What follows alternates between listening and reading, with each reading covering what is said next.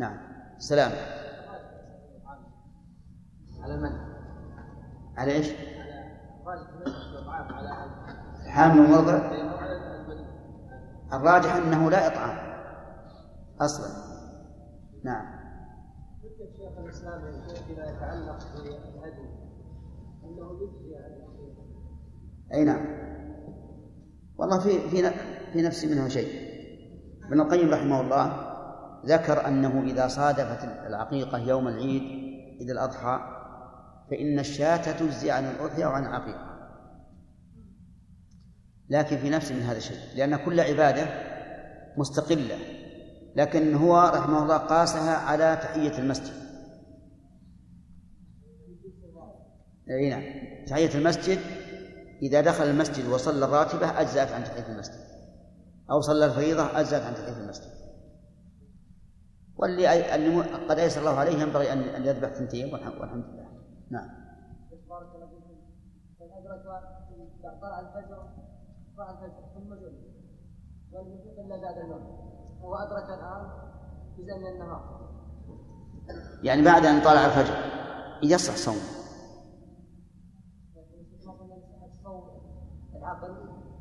إيه لكن هذا شرع في العقد شرع في الصوم وهو عاقل. ودخل في الصوم وهو عاقل. ما نلزم الفقراء لأنهم لأنه استمر. لا لا. المفروض أنه ما أكل ولا شرب. لو أكل وشرب ما يصح صوم. يقضي.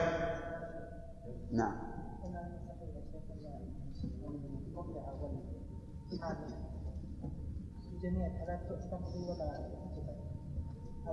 نعم. ومن نعم. الجواب عما قال مثل غير من العلماء. يؤخذ من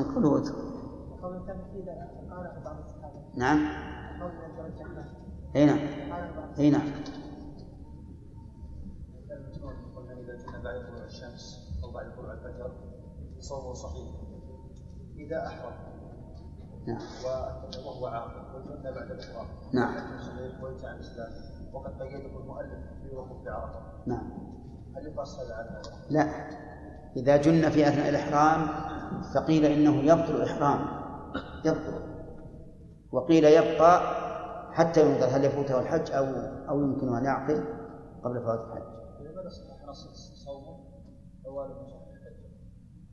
كيف ما صح؟ صح.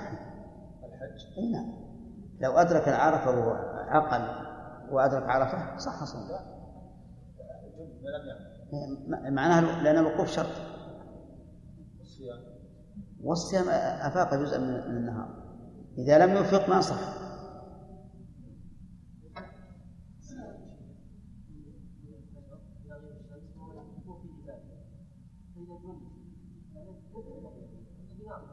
نعم. نعم. هم يقولون إن الصوم مجرد نية. مجرد نية مو عمل. فإذا كان مجرد نية وهذا الذي جن قد نوى والتزم بذلك ولم يحصل أكل ولا شرب يستمر. لا الصلاه عمل. كيف يعمل وهو مجنون الصلاه عمل ركوع وسجود وقيام وقعود. نعم.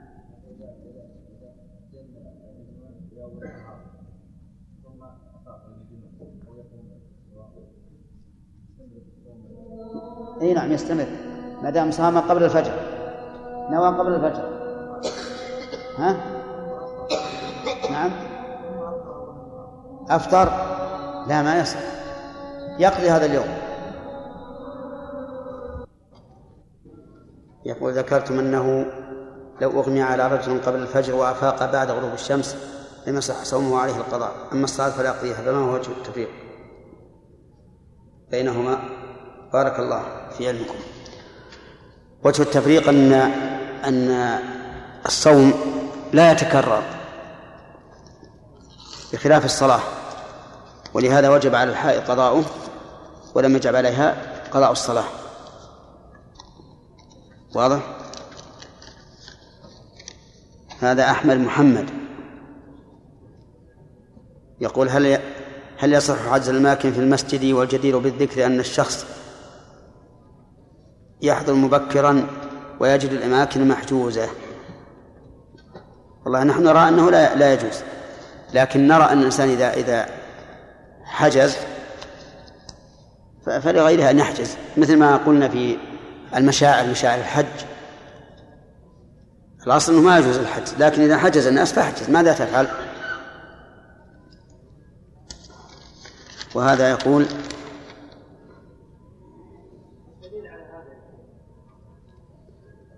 نعم.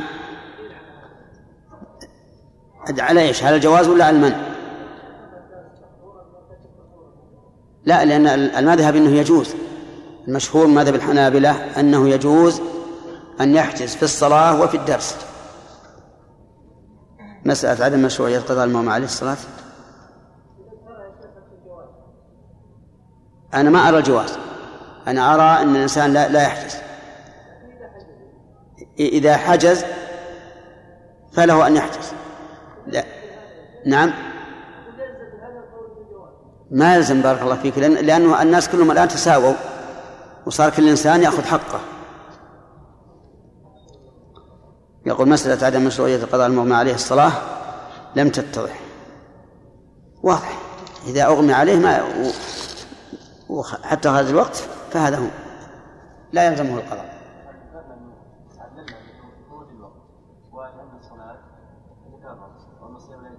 نعم. يعني كما نعلم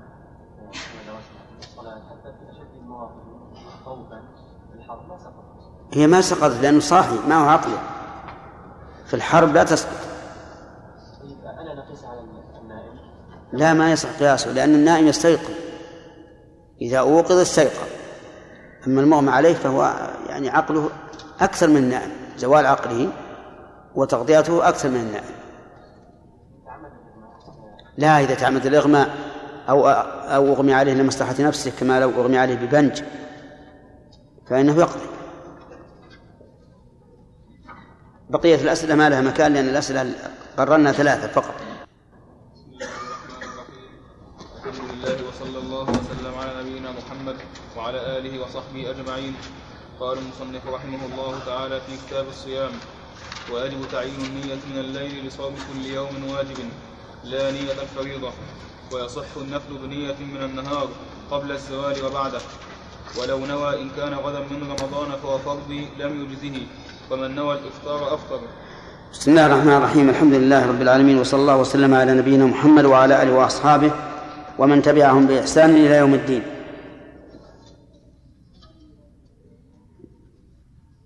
ما تقول في إنسان صام وهو مقيم ثم سافر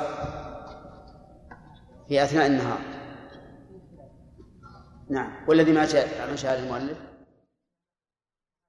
أن له أن يفطر. ودليل حديث جابر أن النبي صلى الله عليه وسلم خرج عام الفتح فلما بلغ فلما بلغ كراع الغميم أفطر. امرأة حامل أفطرت خوفا على نفسها فماذا عليها؟ عليها يجوز هي أفطرت هي أفطرت فعلا خوفا على نفسها. عليها إيش؟ القضاء دون الإطعام عليها القضاء دون الإطعام طيب وأخرى أفطرت خوفا على الولد. والإطعام. طيب. امرأة ثالثة أفطرت خوفا على نفسها وعلى الولد. نعم. عليها القضاء فقط. هذا هو الذي مشى عليه المؤلف وما هو القول الراجح لابن عبد الله. أنه لازمها إلا القضاء فقط. طيب.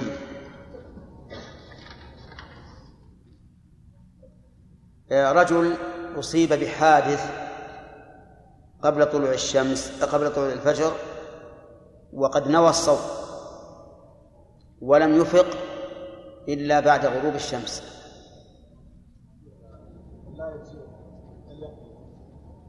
يلزمه القضاء. طيب.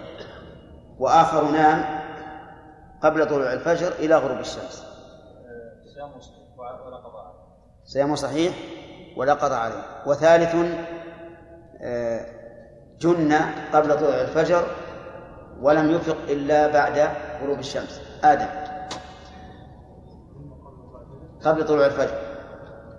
ولم يفق إلا بعد غروب الشمس. عليه إيش؟ عليه القضاء. طيب. أحمد. لا يصح صوم وليس عليه قضاء. إيش؟ لا يصح لا يصح صوم ولا عليه قضاء. ليس عليه قضاء. ليس عليه قضاء. فصارت ثلاثة الآن تختلف أحوالهم. النائم يصح صومه ولا قضاء عليه والمغمى عليه لا يصح صومه وعليه القضاء والمجنون لا يصح صومه ولا قضاء عليه. طيب ما الفرق بين المجنون والمغمى عليه؟ ذا المنان الفرق بين المغمى عليه والمجنون.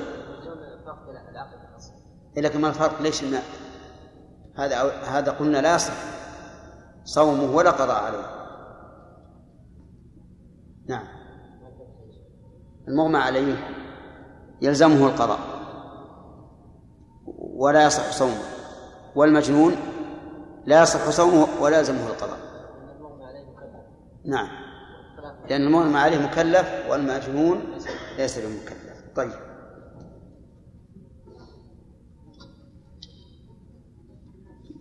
المؤلف يقول ويلزم المغمى عليه القضاء فقط في عبارته شيء من الخلل.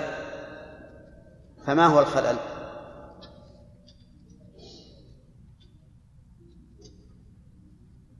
نعم. لأنه يوهم في الإطعام أي نعم.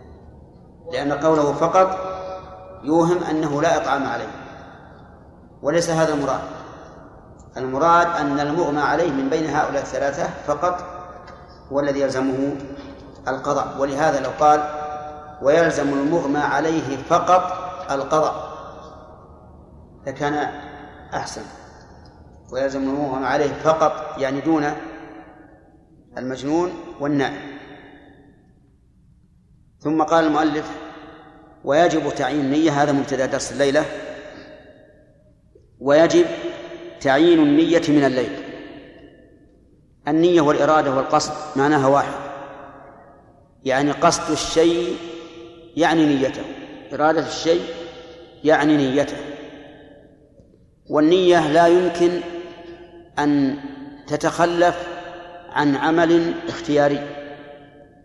يعني أن كل عمل يعمله الإنسان مختارا فإنه لا بد فيه من النية. ولهذا قال النبي عليه الصلاة والسلام إنما الأعمال بالنيات. يعني ما في عمل بلا نية. حتى قال بعض العلماء لو كلفنا الله عملا بلا نية لكان من تكليف ما لا يطاق.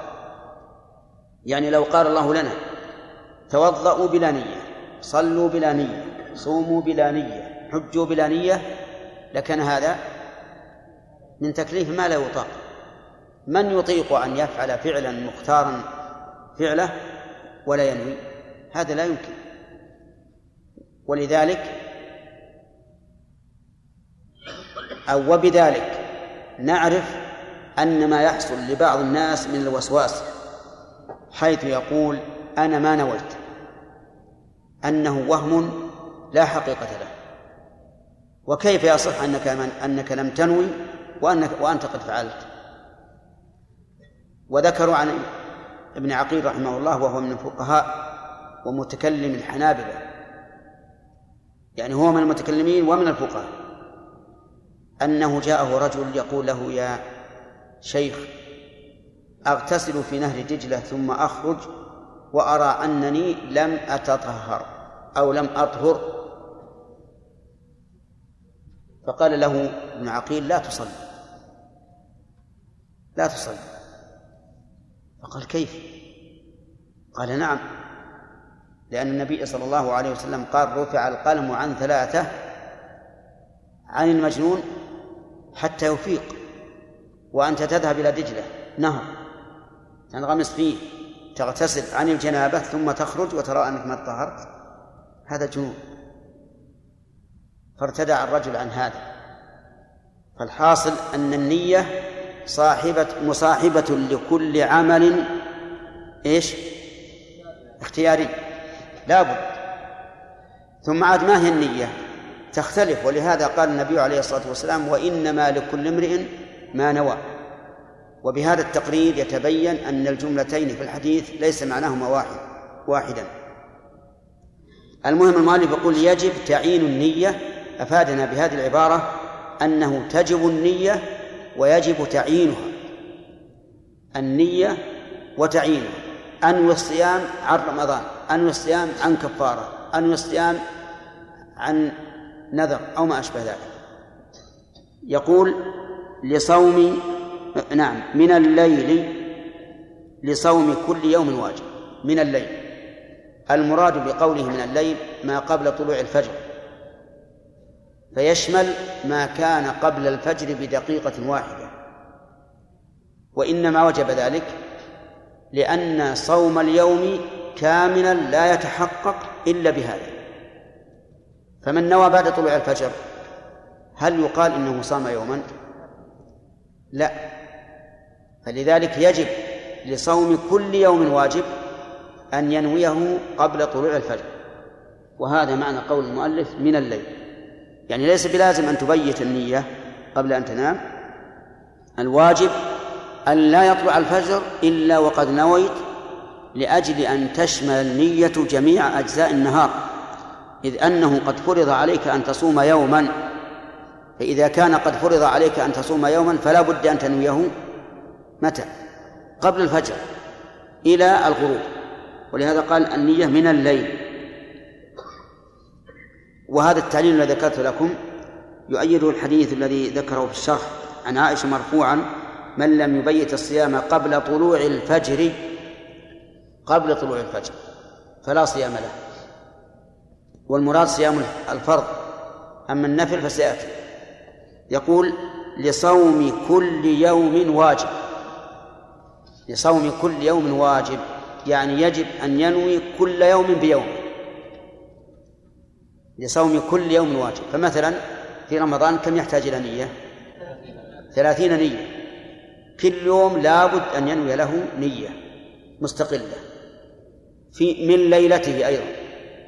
من ليلته. وبناء على ذلك لو أن رجلا نام بعد العصر في في رمضان ولم يستيقظ من الغد إلا بعد طلوع الفجر فهل يصح صومه اليوم الثاني؟ لا. لماذا؟ لأنه لم ينوي صوم هذا اليوم من ليلته. طيب. وهذا الذي ذكره المؤلف هو الذي المشهور من المذهب وعللوا ذلك بأن كل عب كل يوم عبادة مستقلة. ولذلك لا يفسد صيام يوم الأحد بفساد صيام يوم الاثنين مثلا. وهذا يدل على أن كل يوم عبادة مستقلة فيجب أن ينوي لكل يوم نية مستقلة. وذهب بعض أهل العلم إلى أن ما يشترط فيه التتابع تكفي النية في أوله. ما يشترط فيه التتابع تكفي النية في أوله ما لم يقطعه لعذر فيستأنف النية. وعلى هذا فإذا نوى الإنسان أول يوم من رمضان أنه صائم هذا الشهر كله فإنه يجزئه عن الشهر كله ما لم يحصل عذر ينقطع به التتابع كما لو سافر في أثناء رمضان فإنه إذا عاد للصوم يجب عليه أن يجدد النية. وهذا هو الأصح هذا هو الأصح لأن المسلمين جميعهم لو سألتهم لقال كل واحد منهم أنا ناوي الصوم إيش؟ من أول الشهر إلى آخره. وعلى هذا فإذا لم تتحقق النية حقيقة فهي متحققة حكما. فهي متحققة حكما لأن الأصل عدم القطع. ولهذا قلنا إذا انقطع إذا انقطع التتابع لسبب يبيحه ثم عاد إلى الصوم فلا بد من تجديد النية. وهذا القول هو الذي تطمئن إليه النفس وهو الذي لا يسع الناس العمل إلا عليه. طيب. رجل عليه صيام شهرين متتابعين. هل يلزمه أن ينوي لكل يوم نية جديدة؟ نعم. على ما مشى عليه المؤلف يجب أن ينوي لكل يوم نية جديدة. وعلى القول الذي اخترناه لا يجب. لأن هذا يلزم فيه التتابع فإذا أمسكت بأوله فأنت في في النية حكما إلى أن ينتهي. وعليه فإذا نوى حينما شرع في صوم الشهرين المتتابعين نوى صيام الشهرين المتتابعين فإنه يكفيه عن جميع الأيام ما لم يقطع ذلك بعذر ثم يعود للصوم فيلزمه أن يجدد النية. طيب رجل بناء على هذا القول نام في رمضان بعد العصر ولم يفق إلا من الغد بعد الفجر. على القول الراجح يصح صومه لأن النية الأولى كافية والأصل بقاؤها ولم يوجد ما يزيل استمرارها. قال المؤلف لا نية الفريضة يعني لا تجب نية الفريضة. أنا عندي الفريضة. لكن الفريضة والفرضية بمعنى واحد. يعني المعنى واحد. يعني لا يجب أن ينوي أنه يصوم فرضا لأن التعيين يغني عن ذلك. إذا قال أنا أنوي صيام رمضان فمعلوم أن صيام رمضان فرض. ولو قال أنا أنوي صيام كفارة قتل أو كفارة يمين فمعلوم أنه أنه فرض. كما قلنا في الصلاة إذا نوى أن يصلي الظهر لا يحتاج أن يقول فريضة أو أن ينوي أنها فريضة لأنه معروف أن الظهر فريضة. وعلى هذا فنقول نية الفريضة ليست بشرط ولكن هل الأفضل أن ينوي القيام بالفريضة أو لا؟ الأفضل أن ينوي القيام بالفريضة. يعني أن ينوي رمضان على أنه قائم بفريضة لأن الفرض أحب إلى الله من النفل لكنه ليس بواجب. نعم. ثم ذكر المؤلف رحمه الله في في في الشرح المؤلف الشرح مسائل ينبغي أن أن نذكرها لأنها مفيدة. فقال رحمه الله ومن قال أنا صائم غدا إن شاء الله مترددا فسدت نيته لا متبركا. إذا قال أنا صائم غدا إن شاء الله. ننظر. هل مراده الاستعانة بالتعليق بالمشيئة على تحقيق مراده؟ إن قال نعم. عجيب. فصيامه صحيح. لأن هذا ليس تعليقا. ولكنه استعانة ولكنه استعانة بالتعليق بالمشيئة لتحقيق مراده لأن لأن التعليق بالمشيئة مما يكون سببا لتحقيق, المراد ويدل لهذا حديث سليمان بن داود عليه الصلاة والسلام حينما قال والله لأطوفن الليلة على تسعين امرأة تلد كل واحدة منهن غلاما يقاتل في سبيل الله.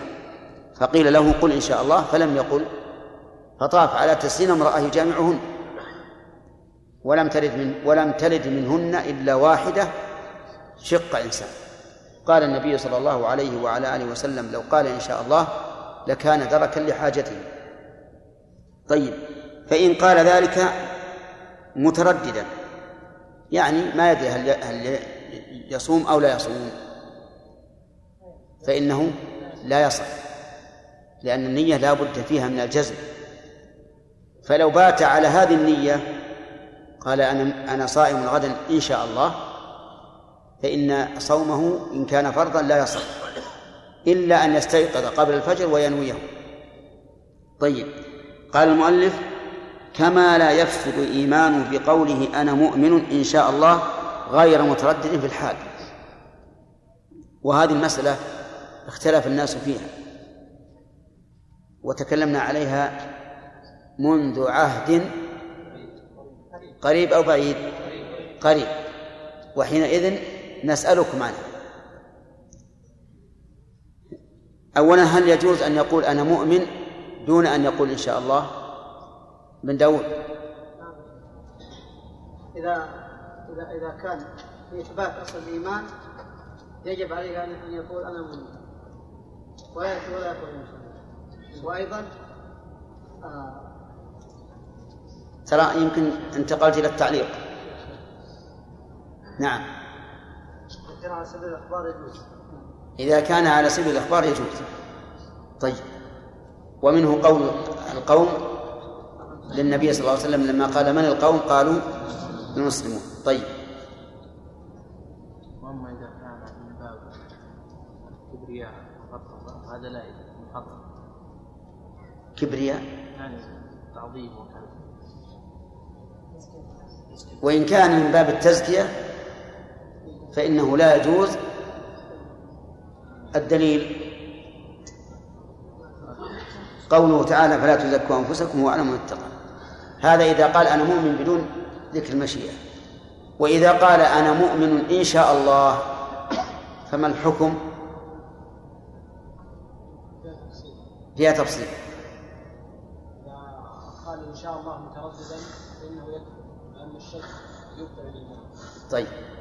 إذا قال أنا مؤمن إن شاء الله يعني متردد. نعم فهذا كفر. لأن لأن الإيمان لا بد فيه من الجزم. هذا واحد. نعم. وإن كان قالها هربا وخوفا من التزكية أن يزكي نفسه عملا بقوله تعالى أنفسكم وهو غير شاك ولا متردد في يجوز أو يجب؟ يجب عليه أن يقول أن يقول إن شاء الله خوفا من التزكية. نعم. إذا كان قال ذلك خوفا من التزكية كان واجبا عليه لأن التزكية حرام وما كان سببا لاتقاء الحرام كان واجبا. شرافي. قال ذلك قال إن شاء الله أي أن إيمانك كائن بمشيئة الله هذا جائز. يعني يعني إن قصد به التعليل. التعليل وأن إيمانه بمشيئة الله فهو جائز. طيب هل لك دليل في هذا؟ نعم المسلم على والسلام عليكم إلى قوله وإن إن شاء الله بكم لاحقون وإن إن شاء الله بكم لاحقون فهو يقول إن شاء الله في أمر مجزوم به. لكن لبيان أن ذلك بمشيئة الله. طيب. لو قيل لرجل صلى المغرب الآن أصليت المغرب؟ فقال إن شاء الله. هل يصح هذا القول؟ أو لا يصح؟ ها. أي نعم. قال فعلت ذلك بمشيئة الله فهو فهو جائز صحيح. طيب. وإن قصد الإخبار عن الفعل فقط فقوله إن شاء الله لا وجه له. لأنه لأنك ما فعلته إلا وقد وقد شاء الله. وإن قصد بقوله إن شاء الله يعني صلاة مقبولة. فهذا لا بأس به أيضا. ولهذا لو قيل له هل لبست ثوبك؟ وهو عليه الثوب. قال إن شاء الله. ينكر عليه. كيف تقول إن شاء الله عليك الآن؟ إلا إذا قال إذا كان فقيها وقال أنا أردت أردت بقولي إن شاء الله أن لبسي إياه كان بمشيئة الله فهذا لا ينكر عليه. كيف تردد وهو لابسه؟ نعم. في الصلاة إيش؟ متردد وهو مصلي. لا ما يصير إذا إذا وقع الفعل ما في تردد. إلا إذا كان قصده الثواب. يعني صلاة أثاب عليها فهذا صحيح. ربما يتردد الإنسان لأنه ما يثق من نفسه طيب. قال ويكفي ويكفي في النية الأكل والشرب بنية الصوم. في إيش؟ أي مسألة؟ في الإيمان؟ أي ما ما ما ما صح. ما يصح. نعم. ويكفي في النية الأكل والشرب بنية الصوم. يكفي هذا؟ لو قام في آخر الليل وأكل. على أنه سحور على أنه سحور. يكفي أو لا؟ يكفي. حتى إن شيخ الإسلام قال إن عشاء الصائم اللي بيصوم غدا يختلف عن عشاء من من لا يصوم غدا. أيهم أكثر؟ الذي لا يصوم ولا الصائم؟ لا الذي لا يصوم. لأن الصائم سوف يجعل فراغا للسحور أو للسحور. طيب. ثم قال المؤلف رحمه الله المتن ويصح النفل بنية من النهار قبل الزوال أو بعده ها؟ كيف؟ ويصح النفل بنية من النهار قبل الزوال أو بعده عندكم وبعده؟ إيه. حطوها نسخة نسخة أو بعده يصح النفل أي صوم النفل بنية من الزوال من النهار قبل الزوال أو بعده. هذا مقابل قوله يجب تعيين النية من الليل. صيام النفل يصح بنية من أثناء النهار لكن بشرط أن لا يأتي مفطرا من بعد طلوع الفجر. فإن أتى بمفطر فإنه لا يصح مثال ذلك رجل أصبح وفي أثناء النهار صام وهو لم يأكل ولم يشرب ولم يجامع ولم يفعل مفطرا بعد الفجر. نقول هذا الصوم صحيح. هذا صوم صحيح.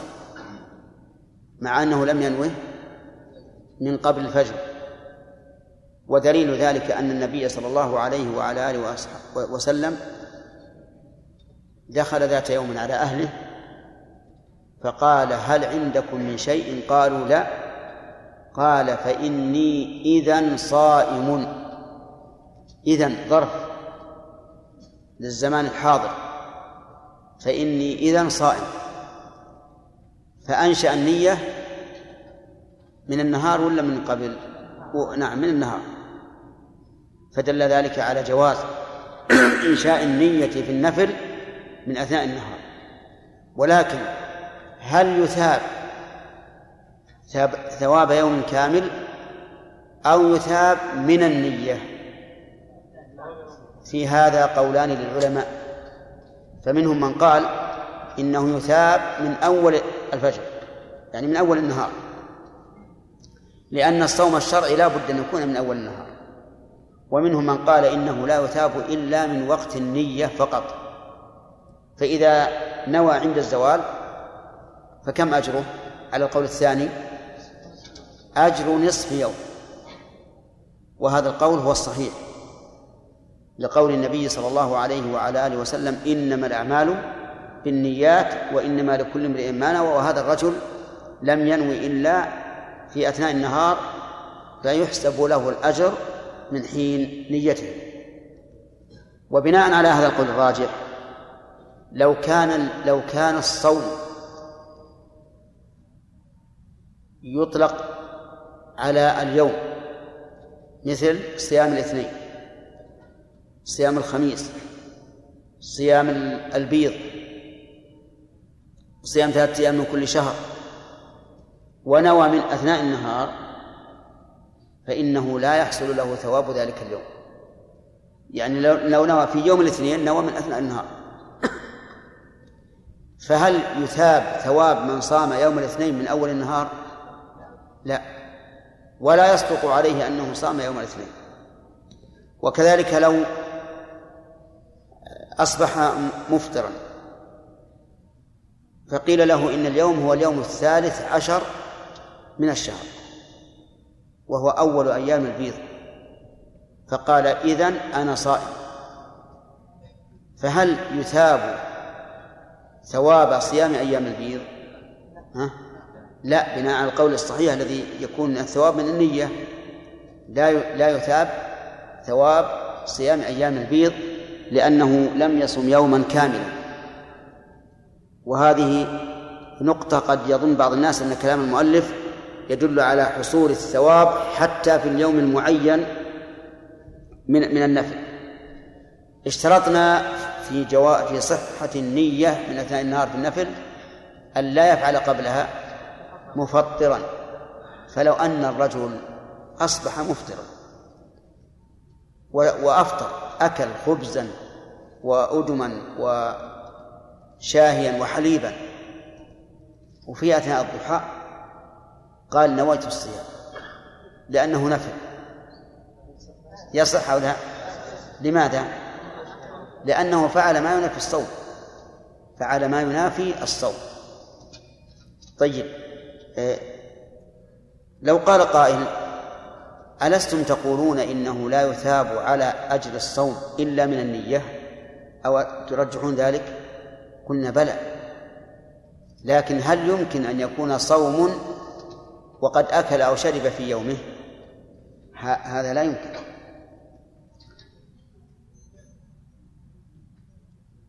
ولهذا آه، نجد أن الصغار من الفتيان والفتيات إذا صاح على أهله وقال أنا أريد أن أصوم يقولون له بعد الفطور صم. إلى متى؟ إلى أن يأتي الغداء إذا جاء الغداء يقول أعطونا غداء نعطيه الغداء وحينئذ يكون صائما نعم. صيام صيام فتى أو صيام غلام. طيب. يقول ويصح النفل بنية بالنهار قبل الزوال أو بعده والدليل كما سمعتم.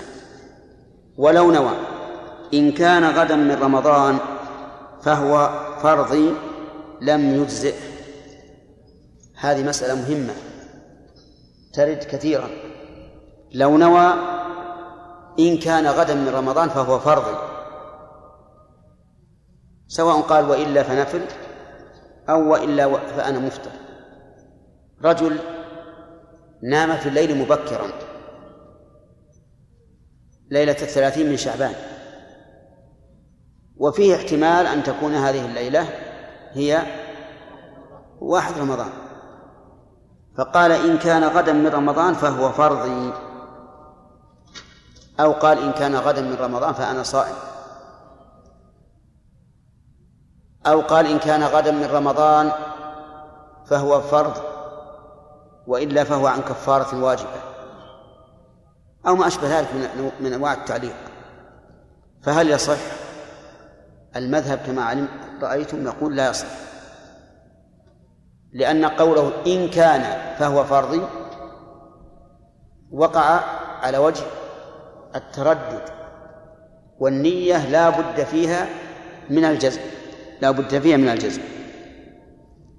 فلو بان من رمضان يعني مثل الرجل نام ولم يستيقظ إلا بعد طلوع الفجر ثم تبين أنه من رمضان.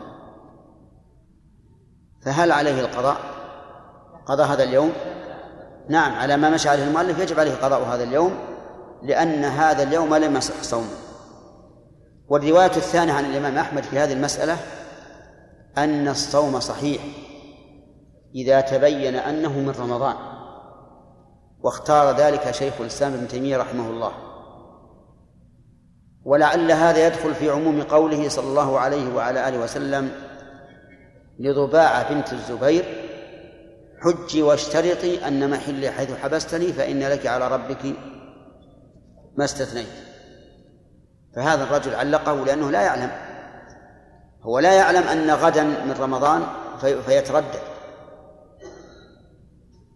فتردده مبني على التردد في ثبوت الشهر لا على التردد في هل يصوم أو لا يصوم. ولهذا لو قالها ليلة الواحد من رمضان المؤكد أنه من رمضان لو قال أنا غدا آه، يعني يمكن أن أصوم يمكن لا أصوم قلنا هذا ما صح لن يصح لأنه متردد. لكن هذا التردد ليس ليس مبنيا على التردد في النية وإنما هو مبني على التردد في إيش؟ في ثبوت الشهر. وإذا علق الصوم على ثبوت الشهر فهذا هو الواقع. لو لم يثبت الشهر لا, لا لم يصوم. وعلى هذا فينبغي لنا إذا نمنا قبل أن يأتي الخبر في ليلة الثلاثين من شعبان أن ننوي بأنفسنا أنه إن كان غدا من رمضان فنحن صائمون. وإن كانت النية على سبيل العموم نية كل مسلم لكن تعيينها أحسن. يقول في نفسه إن كان غدا من رمضان فهو فرض. طيب. طيب لو قال ذلك ليلة الثلاثين من رمضان وقال إن كان غدا من رمضان فأنا صائم وإلا فأنا مفطر. وقال هكذا. إن كان غدا من رمضان ليلة الثلاثين من رمضان في احتمال أن لا يكون. إن كان غدا من رمضان يعني فأنا صائم وإلا فأنا مفطر يقولون إن هذا جائز. والواقع أن هذا فيه تردد في النية لكنه مبني على ثبوت الشهر. فإذا كان كذلك فينبغي أن يكون في أول الشهر كما كان في آخره. لكن هم يفرقون. بأنه في أول الشهر الأصل عدم الصوم لأنه لم يثبت دخول الشهر وهنا بالعكس الأصل إيش؟ الأصل الصوم الأصل أن غدا من ثلاث أن غدا الثلاثين من. من رمضان فهذا ولكن هل هذا التفريق فرق مؤثر؟ هو في الواقع غير مؤثر بالنسبة للتردد كلاهما متردد والاحتمال في كليهما وارد فيوم الثلاثين من شعبان فيه التردد. هل يكون من رمضان أو لا؟ ويوم الثلاثين من رمضان فيه التردد. هل يكون من رمضان أو لا؟ لكن الفرق عندهم هو ما هو ما سمعتم. ثم قال ومن نوى الإفطار أفطر. من نوى الإفطار أفطر لأن النبي صلى الله عليه وعلى آله وسلم قال إنما الأعمال بالنيات. فما دام ناوي الصوم فهو صائم وإذا نوى الإفطار أفطر صار مفطرا. ولأن ولأن الصوم نية. نية ليس شيء يفعل بل هو نية. فإذا نوى الإفطار أفطر. كما لو نوى قطع الصلاة فإنها إيش؟ تنقطع الصلاة. ولكن ما معنى قول المؤلف أفطر؟ معناه انحلت نيته وفسد يوم. لكن لو نواه بعد ذلك نفلا في أثناء النهار. لو نواه نفلا. أيجوز هذا أو لا؟ يجوز إلا أن يكون في رمضان. فإن كان في رمضان فإنه لا يجوز. طيب مثال آخر. إنسان صائم نفلا. إنسان صام يوما نفلا. ثم نوى الإفطار. ثم قيل له كيف تفطر؟ ما بقي من الوقت إلا قليل. أقل من نصف اليوم. قال إذن هونت أنا صائم. هل يكتب له يوم أو من النية الثانية؟ من النية الثانية لأنه قطع النية الأولى وصار مفطرا. لكن يصح أن ينوي النفل من أثناء النهار إلا إذا كان في رمضان فإن رمضان لا يصح فيه صوم أي يوم. نعم. بارك الله فيك. نوى أن يفطر. لكن مثلا ما وجد أكل. نوى أن يفطر فوجد أكل فأتم صيام نعم. فرق. نعم. هل يصح هذا الفرق؟ ما يصح. لأنه نوى الفطر. لكن ما نوى قطع أما لو نوى أن يفطر بمعنى أنه يقول إن وجدت ماء شربت أو إن وجدت طعاما أكلت. نعم. ولكنه ما فعل فإنه لا يفطر. والفرق أن الأول جزم بالقطع والثاني عزم على فعل المحظور ولم ولم يفعل. نعم.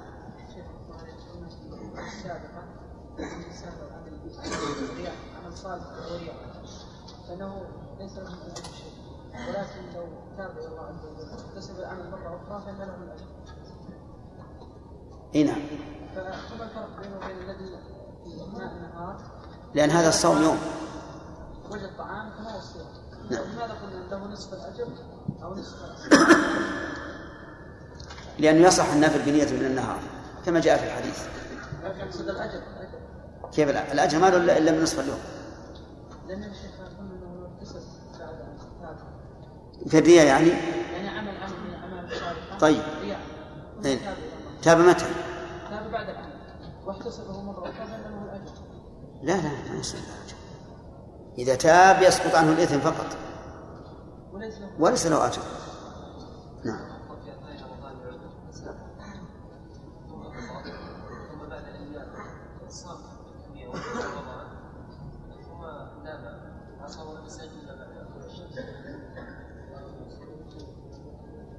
يقول لو أنه أفطر لعذر في رمضان. ثم نام من بعد العصر ولم يستيقظ إلا بعد الفجر غدا.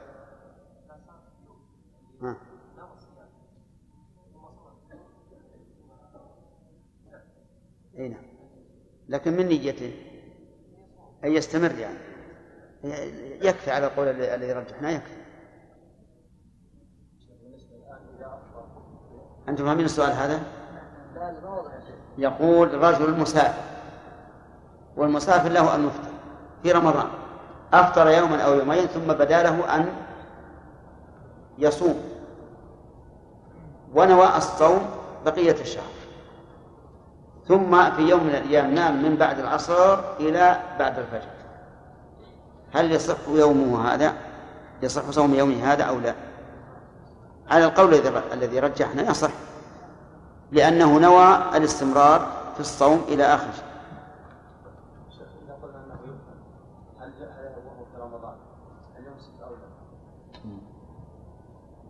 سؤال جيد يقول لو نوى الإفطار في رمضان فقلنا أنه يفطر يفطر. لكن هل يجوز له أن يستمر في الفطر يأكل ويشرب؟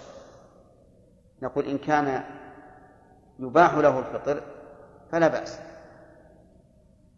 كالمريض مثلا أو المسافر وإن كان لا يباح له الفطر فإنه يلزمه الإمساك والقضاء. والقاعدة في هذه المسألة أن كل من أفطر لعذر فإن له الأكل بقية نهاره. لو أفطر لإنقاذ معصوم في رمضان وأنقذه فهل يلزمه الإمساك بقية اليوم؟ نعم. لا يلزمه. لأنها لأنه لأن هذا اليوم في حقه لا يلزمه صومه.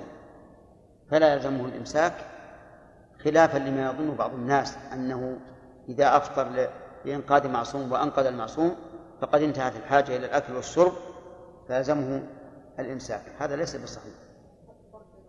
بصحيح والقاعدة الآن من أفطر لغير عذر في رمضان إيش؟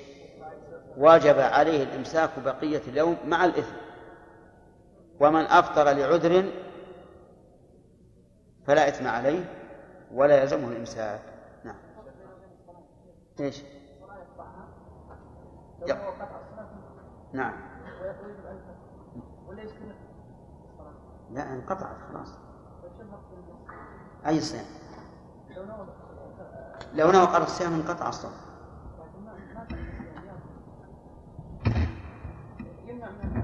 هو إذا إذا إذا نوى الإفطار لعذر شرعي في رمضان أفطر ويأكل ويشرب.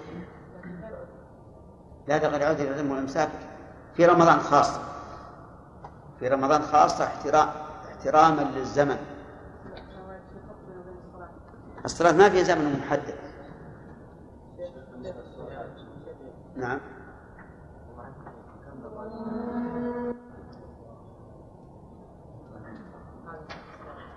أيضا قدم قدم يعني. من أفطر لغير عذر ها؟ كيف؟ أقول ولا شيء نعم السؤال إذا كان صائما في رمضان ونوى السفر وأراد السفر ونوى الإفطار بعد أن يخرج من ثم حصل له شيء ترك السفر قال تنقطع ما تنقطع. ما ينقطع الصيام. يستمر. أي نعم. لا لأنه ما لأنه ما نوى ما نوى الإفطار. نوى الإفطار إذا سافر نعم. الله عليك. من من أفطر لغير عذر هل يلزمه القضاء؟ مع الإثم؟ أي نعم. يقول الحديث يا شيخ من من من, افطر لغير عذر آه، لا يقوى له لم يقضه صوم الدهر. نعم. هذا أولا ضعيف. والثاني على تقدير صحته لم يقضه صوم الدهر يعني بمعنى أنه لا يمكن أن يكون كالذي أداه في وقته.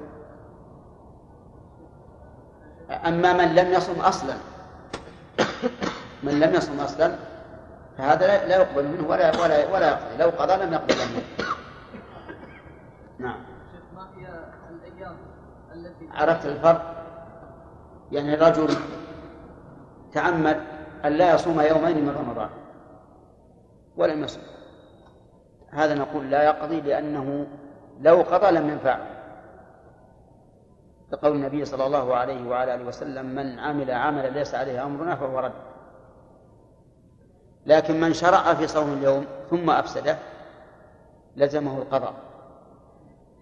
والفرق أنه لما شرع به لما شرع فيه ألزم نفسه به فصار في حقه كالنذر فيلزمه القضاء بخلاف من لم من لم يشرع أصلا.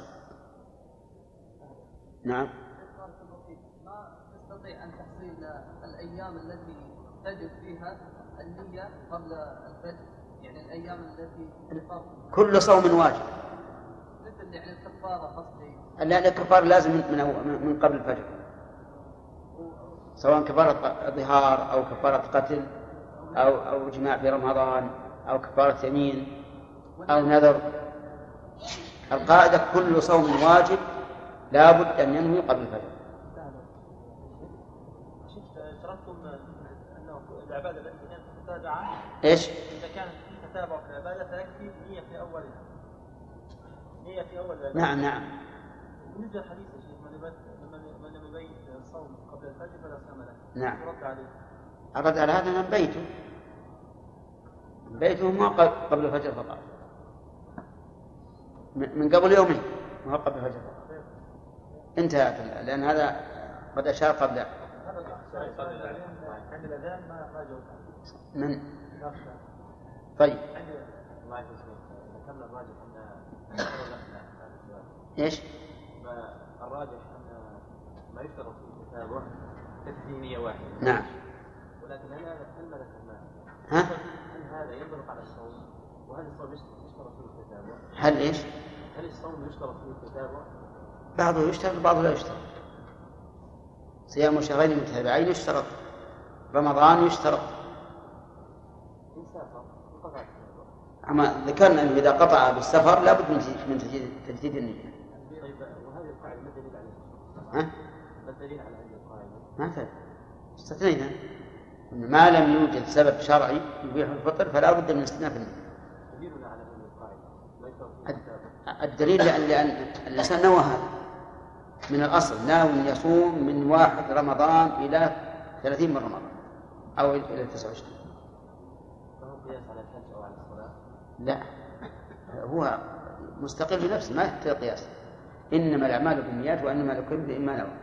لكن مراد الحديث لو نويت في اثناء النهار وصوم واجب ما أجزأ لأنه لا يقال إنك صمت يوما. طيب نعود إلى في أثناء في أثناء النهار. فما توجيهكم لذلك؟ نعم. توجيهنا لهذا أن عاشوراء لم يؤمر به إلا في ذلك الوقت. وأما صوم النفل فقد أمر به من قبل. أخذنا ثلاثة الآن. ها؟ أو استعط. استعط.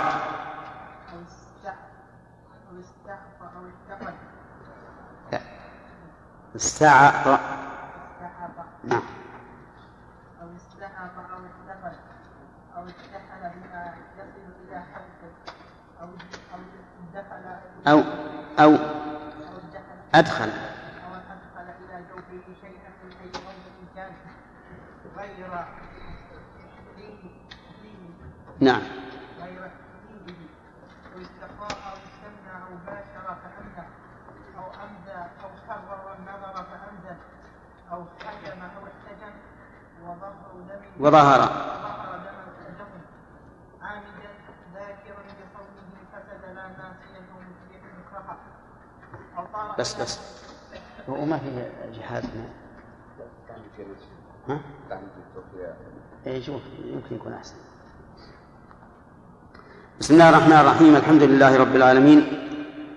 صلى الله وسلم على نبينا محمد وعلى آله وأصحابه ومن تبعهم بإحسان إلى يوم الدين. قال المؤلف باب ما يفسد الصوم ويوجب الكفاره والمفسد للصوم يسمى عند العلماء المفطرات. وأصولها ثلاثة.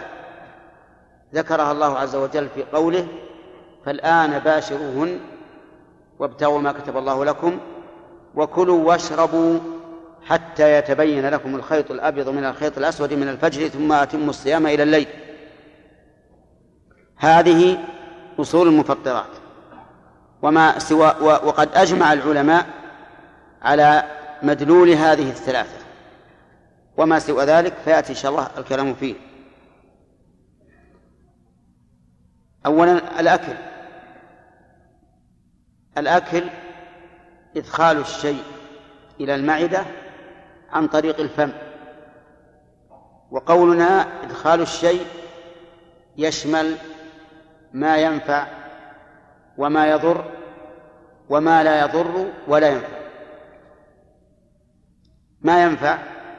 كاللحم والخبز والسويق وما أشبه ذلك. وما يضر كأكل الحشيشة والخمر يسمى شربا وما أشبهه. وما لا نفع فيه ولا ضرر مثل أن يبتلع الإنسان خرزة خرزة سبحة أو نحوها فهذا لا ينفع ولا يضر. ومع ذلك يكون مفطرا. ووجه العموم إطلاق الآية كلوا واشربوا وهذا يسمى أكلا. وقال بعض أهل العلم إن ما لا يغذي لا فطر بأكله وبناء على هذا فإن بلع الخرزة لا يفطر أو الحصاة أو ما أشبهه. الصحيح أنه عام وأن كل ما ابتلعه الإنسان من نافع أو ضار أو ما لا نفع فيه ولا ضرر فإنه مفطر لإطلاق الآية. هذه واحدة. الثانية أو شرب. الشرب يشمل ما ينفع وما يضر. ويمكن أن نقول ما لا نفع فيه ولا ضرر. إن كان فلنقل. المهم أنه يشمل كل ما يشرب. من ماء أو مرق أو لبن أو دم أو دخان أو غير ذلك. كل ما يشرب فإنه داخل في قول المؤلف أو شرب. قال أو استعط. استعط يعني تناول الصعود والصعود ما يصل إلى الجوف عن طريق الأنف. فإنه أيضا مفطر لأن الأنف منفذ يصل إلى المعدة. ودليل ذلك قول النبي صلى الله عليه وعلى آله وسلم للقيط بن صبرة بالغ في الاستنشاق إلا أن تكون صائما. بالغ في الاستنشاق إلا أن تكون صائما. فقوله صلى الله عليه وسلم إلا أن تكون صائما يدل على أن الصائم لا يبالغ في الاستنشاق ولا نعلم لهذا علة إلا أن المبالغة تكون سببا لوصول الماء إلى المعدة وهذا مخل بالصوم. وعلى هذا فنقول كل ما وصل كل ما وصل إلى المعدة عن طريق الأنف فإنه مفطر ودليله ما ذكرناه من حديث لقيط بن صبر رضي الله عنه. قال المؤلف أو احتقن. الاحتقان هو إدخال الأدوية عن طريق الدبر وهو معروف ولا يزال معروفا فإذا احتقن فإنه يفطر بذلك. لماذا؟ لأن العلة وصول الشيء إلى الجوف والحقنة تصل إلى الجوف. يعني تصل إلى شيء مجوف في الإنسان تصل إلى الأمعاء فتكون مفطرة. بناء على أن العلة وصول الطعام والشراب إلى الجوف. فإذا وصل إلى الجوف عن طريق الفم أو الأنف أو أي منفذ كان فإنه يكون مفطرا. وهذا هو المشهور من مذهب الإمام أحمد وعليه أكثر أهل العلم. وقال شيخ الإسلام ابن تيمية رحمه الله لا لا فطر بذلك. أن الحقن لا تفطر لأنها لا يطلق عليها اسم الأكل والشرب لا لغة ولا عرفا. وليس هناك دليل في الكتاب والسنة أن مناط الحكم وصول الشيء إلى الجوف. لو كان هناك دليل لقلنا كل ما وصل إلى الجوف من أي منفذ كان فإنه مفطر.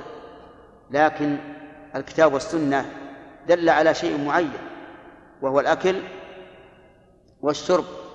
وهذا ليس أكلا ولا شربا لا عرفا ولا لغة وليس مناط مناط الحكم أن يصل الشيء إلى الجوف حتى نقول إن هذا مفطر. لكن بعض العلماء المعاصرين يقول إن الحقنة إذا وصلت إلى الأمعاء فإن البدن يمتصها عن طريق الأمعاء الدقيقة وإذا امتصها انتفع منها. فكان ما يصل إلى هذه الأمعاء الدقيقة كالذي يصل إلى المعدة من حيث التغذي به. وهذا من حيث المعنى قد يكون قويا لكن قد يقول قائل إن العلة في تفطير الصائم بالأكل والشرب ليست مجرد التغذية وإنما هي التغذية التغذية مع التلذذ بالأكل والشرب. فتكون العلة مركبة من جزئين. أحدهما الأكل والشرب و أو أحدهما وصول الشيء إلى الجوف والثاني التلذذ بالأكل والشرب لأن التلذذ بالأكل والشرب مما تطلبه النفوس. والدليل على هذا أن المريض إذا غذي بالإبر لمدة يومين ثلاثة تجده في أشد ما يكون شوقا إلى الطعام والشراب مع أنه متغذي. فلقائل أن يقول ليست العلة هي وصول الشيء إلى الجوف بل هناك بل العلة مركبة من شيئين أحدهما ذلك والثاني التلذ وبناء على هذا وليس هذا ببعيد نقول إن الحقنة لا تفطر مطلقا ولو كان ولو كان الجسم يتغذى بها عن طريق الأمعاء الدقيقة. فيكون القول الراجح في هذه المسألة قول شيخ الإسلام ابن تيمية مطلقا ولا التفات إلى ما قاله بعض المعاصرين وهو أن الحقنة لا تفطر. ومن ومن ومن الحقن المعروفة الآن ما يوضع في الدبر عند شدة الحمى فإن هذا معروف عند الأطباء. ومن أيضا ما يدخل في الدبر من أجل العلم بحرارة المريض وما أشبه ذلك. فكل هذا لا يفطر ثم لدينا قاعدة مهمة لطالب العلم وهو أننا إذا شككنا في الشيء أمفطر هو أم لا؟ فما الأصل؟ الأصل عدم الفطر. فلا نجرؤ على أن نفسد عبادة متعبد لله إلا إلا بدليل واضح. يكون لنا حجة عند الله عز وجل. فالحقنة مثلا لا شك أنها ليست أكلا ولا شربا ولا يحصل بها ما يحصل بالأكل والشرب من التلذذ. فلذلك لا نلحقها بالأكل والشرب إلا بشيء نعتمد عليه بين واضح.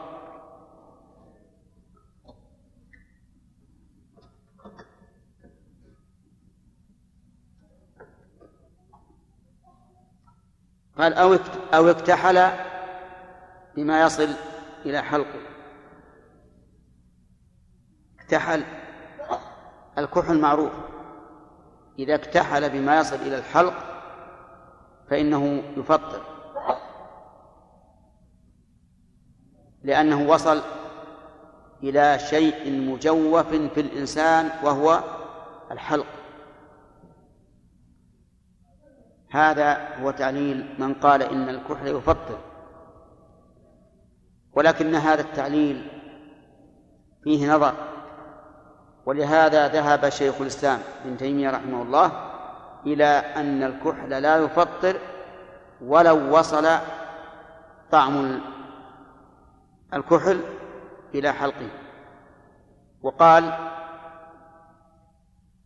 إن هذا لا يسمى أكلا ولا شربا ولا بمعنى الأكل والشرب ولا يحصل به ما يحصل بالأكل والشرب وليس عن النبي صلى الله عليه وآله وسلم. حديث صحيح. صريح يدل على أن الكحل مفطر والأصل عدم التفطير وسلامة العبادة حتى يثبت لدينا ما يفسدها. وما ذهب إليه رحمه الله هو الصحيح وأن الكحل لا يفطر ولو وجد الإنسان طعمه في حلقه. وبناء على ذلك لو أنه قطر في عينه وهو صائم فوجد الطعم في حلقه فإنه لا يفطر. لذلك بناء على ما اختاره شيخ الإسلام وهو حق إن شاء الله. قال أو أدخل إلى جوفه شيئا من أي موضع كان غير إحليله. إذا أدخل إلى جوفه شيئا من أي موضع كان غير الإحليل فإنه يفطر بذلك. فلو أن الإنسان أدخل منظارا إلى المعدة. حتى وصل إلى المعدة فإنه يكون بذلك مفطرا. والصحيح أنه لا يفطر بهذا إلا أن يكون في هذا المنظار دهن أو نحوه يصل إلى المعدة بواسطة هذا المنظار فإنه يكون بذلك مفطرا. ولا يجوز استعماله في الصوم الواجب إلا للضرورة. طيب لو أن لو أن الإنسان كان له فتحة في بطنه وأدخل إلى بطنه شيئا عن طريق هذه الفتحة هل يفطر بذلك أو لا؟ نقول على ما عليه المؤلف يفطر وعلى القول الثاني لا يفطر. نستريح شوي. كان الشرط الإتمام. ما شاء الله. بدأ. ها؟ الآن؟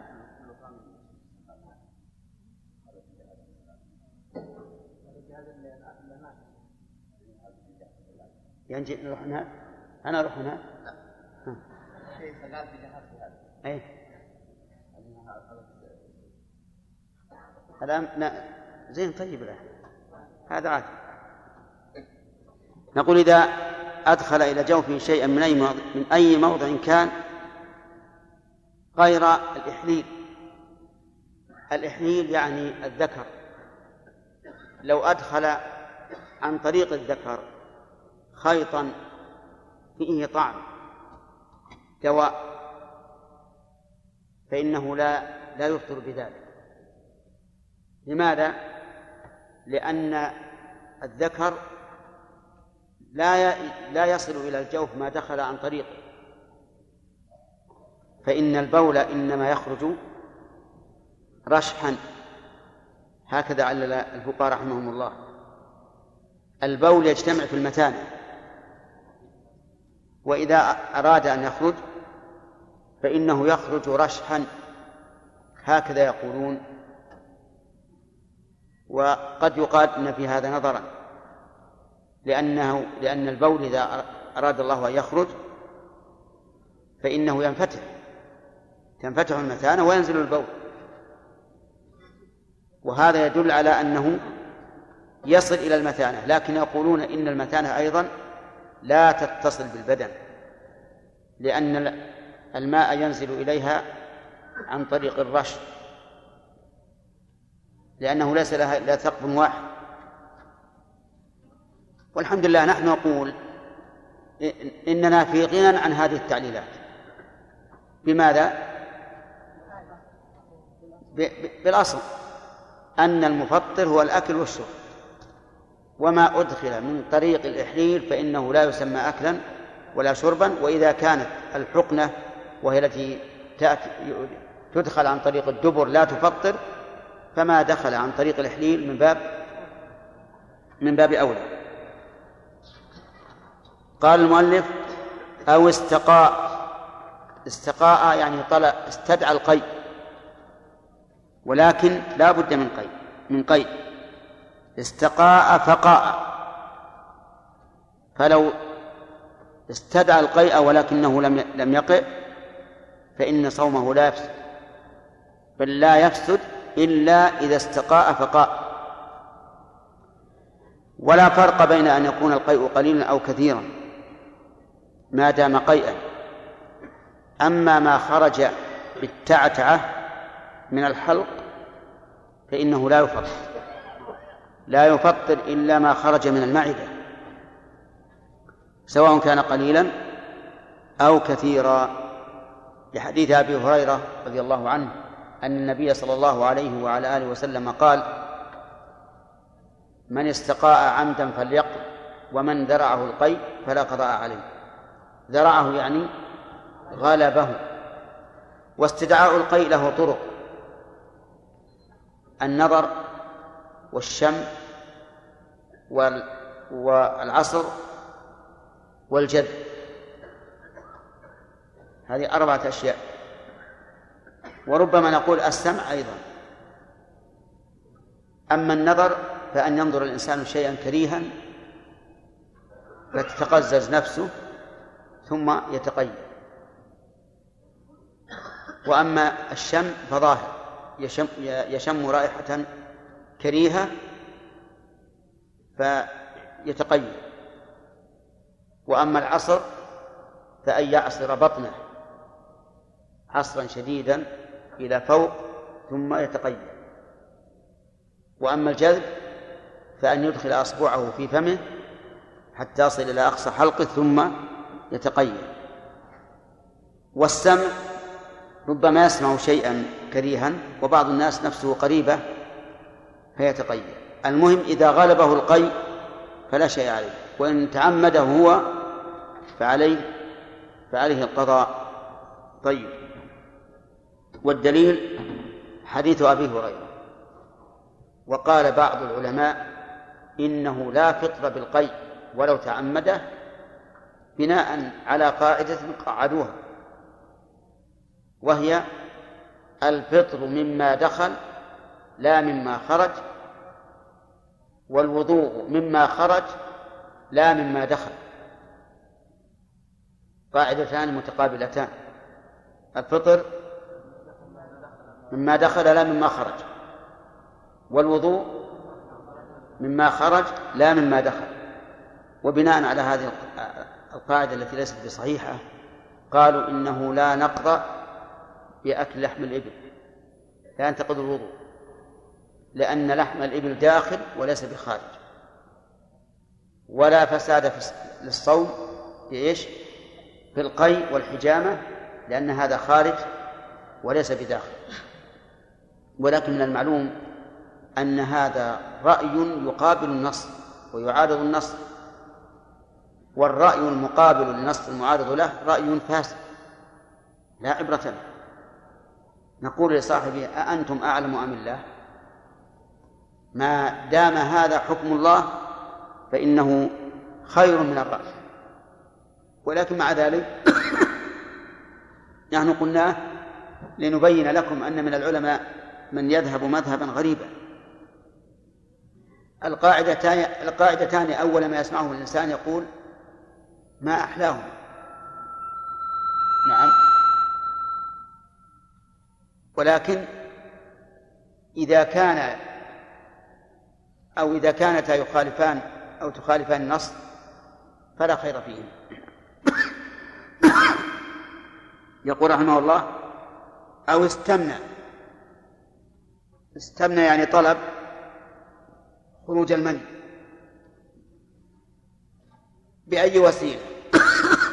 ولكن سيذكر مالك في الآخر فأمنى أو أمدى إذا استمنى يعني استدعى المني سواء بيده أو بالتدلك على الأرض أو ما أشبه ذلك حتى أنزل فإن صومه يفسد بذلك. وهذا ما عليه الأئمة الأربعة رحمهم الله مالك والشافعي وأبو حنيفة وأحمد. وأبى الظاهرية ذلك. وقالوا لا فطر بالاستمناء ولو أمر أين الدليل من القرآن والسنة؟ على أنه يفطر بذلك فإن الله فإن أصول المفطرات كم؟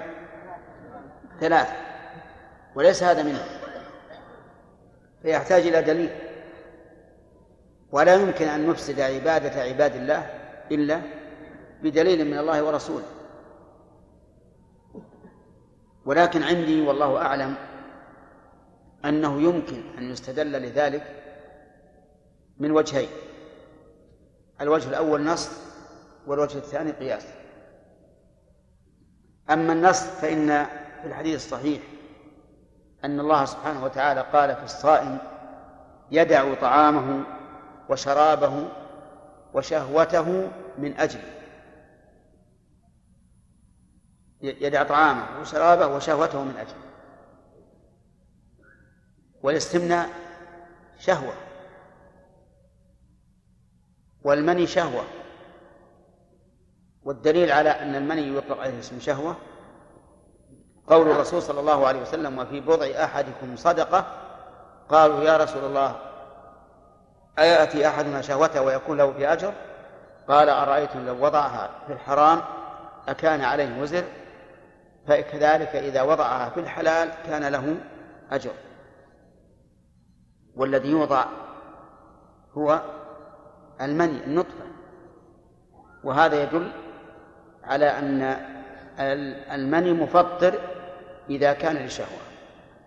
وأما القياس فهو فأن نقول جاءت السنة بفطر الصائم بالتقيؤ إذا قام. وجاءت السنة بفطر المحتجم إذا احتجم وخرج منه الدم. وكلا هذين يضعفان البدن. أما خروج الطعام فإنه واضح أنه يضعف البدن لأن المعدة تبقى خالية فيجوع الإنسان ويعطش سريعا. وأما خروج الدم فظاهر أيضا أنه يضعف البدن ولهذا ينصح من احتجم أو تبرع لأحد بدم من جسمه أن يبادر بالأكل وبالأكل السريع السريع الهضم والسريع التفرق في البدن حتى يعوض ما نقص بالدم خروج المني هل يحصل به ذلك؟ نعم يفتر البدن بلا شك يفتر البدن ولهذا أمر بالاغتسال ليعود النشاط إلى البدن فيكون هذا قياسا على إيش؟ على الحجامة وعلى القي وبهذا نقول إن المني إذا خرج بشهوة فهو مفطر للدليل والقياس. يقول أو استمنى أو باشر فأمنى. باشر فأمنى. باشر من؟ باشر زوجته سواء باشرها باليد أو باشرها بالوجه بتقبيل أو باشرها بالفرج أيضا. فإنه لا فإنه إذا أنزل أفطر وإن لم ينزل فلا فطر فلا فطر بذلك. ونقول في الإنزال بالمباشرة ما قلنا في الإنزال بإيش؟ بالاستمناء أنه مفطر. وعلم من كلام المؤلف أنه لو استمنى بدون إنزال فإنه لا فطر. وأنه لو باشر بدون إنزال فإنه لا فطر بذلك. وسيأتي بيان حكم المباشرة وأن العلماء قالوا إنها مكروهة ما لم يظن الإنزال فتحرم وبعض العلماء قال إنها مباحة ما لم يظن الإنزال. لأن النبي صلى الله عليه وعلى آله وسلم كان يباشر وهو صائم ويقبل وهو صائم وسيأتي الكلام عليه فيما بعد. قال فأمنى أو باشر فأمنى أو أمدى أمنى واضح. أو أمدى ما هو المذي؟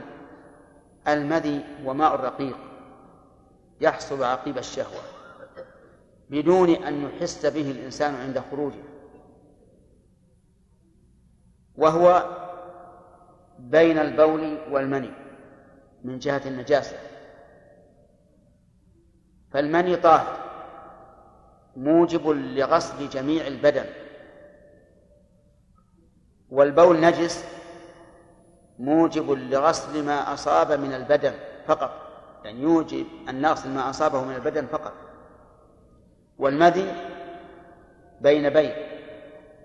يوجب غسل الذكر والأنثيين وليس يوجب الغسل. إيه نعم. وليس يوجب الغسل إذا أصاب الملابس بل يكفي فيه النضح كما ثبت عن النبي صلى الله عليه وسلم ذلك. يرى المؤلف رحمه الله أن المذي كالمني يعني إذا استمنى فأمذى أو باشر فأمذى فإنه يفسد صومه. والذين يقولون لا يفسد بالمني يقول لا يفسد بالمذي من باب من باب أولى والذين يقولون إنه إن الصوم يفسد بالمني اختلفوا. في المذي على قولين. فمذهب ما سمعتم ولكن ليس له دليل صحيح. لأن المذي دون المني لا بالنسبة للشهوة ولا بالنسبة لانحلال البدن. فلا يمكن أن يلحق به. والصواب أنه إذا باشر فأمذى أو استمنى فأمذى أنه لا يفسد صومه وأن صومه صحيح وهذا اختيار شيخ الإسلام ابن تيمية رحمه الله. والحجة فيه عدم عدم الحجة. الحجة فيه عدم الحجة. لأن هذا الصوم عبادة شرع فيه الإنسان على وجه شرعي فلا يمكن أن نفسد هذه العبادة إلا بدليل. نعم. ما نكمل واحد. قال أو كرر النظر فأنزل. إذا كرر النظر فأنزل فسد صومه وإن نظر نظرة واحدة فأنزل إيش؟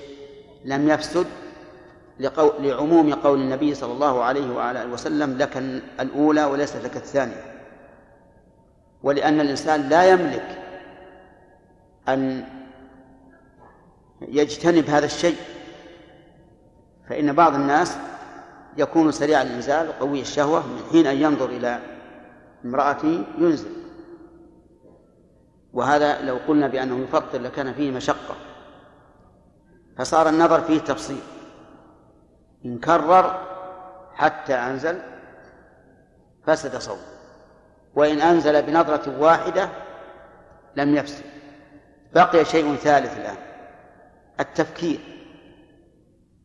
لو جعل يفكر يفكر يفكر حتى أنزل. أيفسد صومه؟ لا. لا يفسد صومه. لعموم قول النبي صلى الله عليه وعلى آله وسلم إن الله تجاوز عن أمتي ما حدثت به أنفسها ما لم تعمل أو تتكلم. فعندنا الآن المباشرة والنظر والتفكير المباشرة إذا أنزل فيها أو أمذى على المذهب فسد صومه النظر إن كان واحدة فأنزل أو أمذى فلا شيء في ذلك. وإن كرر فأمذى فلا شيء في ذلك. وإن كرر فأنزل فسد صومه التفكير لا يفسد صوم سواء أمنى أو أمدى والدليل كما سمعتم. نعم. خالد. ذكرتم بأنه لو قيل يعني بأن التلذذ علة مع قوله مغذي نعم. لكان قولا نعم. وهذه العلة ألا يدفعها قول النبي عليه الصلاة والسلام؟ لا الاستنشاق إلا أن تكون صائما نعم. معلوم أن الصائم لا يتنزل في هذا الماء الذي يأتي يخرج من فمه إي نعم. ما في شك إنه ما يحصل به اللذة. ما يحصل به اللذة كما يحصل في اللسان لأنه يكون وراء الذوق. ومع ذلك نهى النبي عليه الصلاه والسلام ومع ذلك نهى خوفا من الإفساد. يمكن أن يعني يعلل بأن هذا منفذ معتاد وجرت العادة أن الإنسان يتغذى به. لكن لا شك إن اللذة ما تحصل كما يحصل في الفم نعم ذكرنا خلاف ذكرنا أنه أنه إذا أمن. إذا أمن بدليل الدليل قول أو شهوته حديث نعم. قل شهوته من هذا قول شهوته هذه عامة. وقيدت مباشرة بالآية. بالآية؟ الآية الآية ما ما. الشهوة عامة اللمس والنظر والتقدير والضرب وغير ذلك. لكن كلمة وضعه. هذه من من العموم أو شهوته الحديث الحديث آه، وضعها على النظر إيه؟ فقول أو شهوته هذه عامه هي مو مو مجرد الشهوه ان تفضل. ولهذا لو قبل أو باشر وحصل الشهوه شديدة لكن ما أنزل فلا شيء عليه. نعم قول شهوته عامة. فهذا تشمل كل هذا. فإن التخصيص لأن الشهوة هنا عامة. والله عز وجل قال بالمباشرة نعم كيف نخصص بهذا العموم؟ هو الاستثناء فيه نوع مباشرة ولهذا لو لو خرج المني منه بدون أن يحرك ذكره ولكن مجرد يعني انفعال وتفكير ما ما فشل صوته. الاستثناء لا يسمى مباشرة. كيف؟ الاستثناء لا يسمى ما هو مباشرة غيرك لكن مباشرة يدك وقد يستلم الإنسان بيد زوجته. الزوج ومباشرة لا لا قد لا نقول إن, إن قوله الآن باشروهن أي النساء. واضح. لكن عندما نقول إن نزول المني لأنه شهوة مفسد للصوم فنقول الاستمناء هو هو سبب النزول. فإذا استمنى وأنزل فسد الصوم. على هذا نقول النظر إيه. بشهوة لا لا بارك لابد من إنزال لابد من إنزال النظر لولا أن النظرة الواحدة لا لا يمكن التحرز منها لقلنا أيضا إذا أنزل بنظرة واحدة فسد الصوم. إذا العلة الشهوة والإنزال. معلوم إذا تخلف أحدهما ما يمكن الإنزال بلا شهوة. يمكن يتخلف الإنزال عن الشهوة ولكن لا يمكن أن تتخلف الشهوة عن الإنزال. لو تخلفت عن الإنزال لم يكن له أثر. لو أنزل لمرض أو ما أشبه ذلك ما يضر. لا إله إلا الله اللهم صل على محمد وبعثه مقام محمود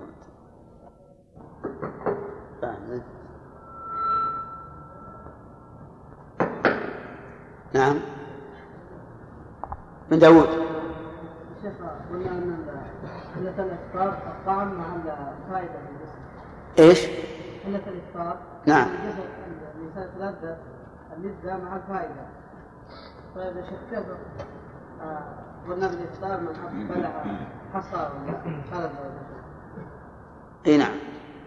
ولا لا يستفيد ولا يتلذذ. أن نقول لو قال قائل بهذا لم يكن بعيدا لكن يبقى عندنا مسألة الخرز أو شبه الذي لا فائدة منها؟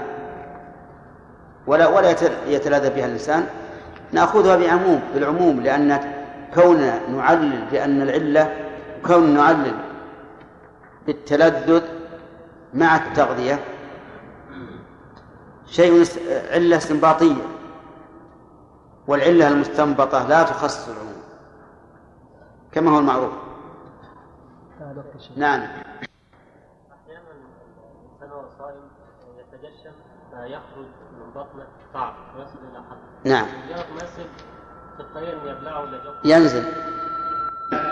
ما يضر. آه. لا لا. طرف اللسان من أسفل نعم. كيف؟ كيف؟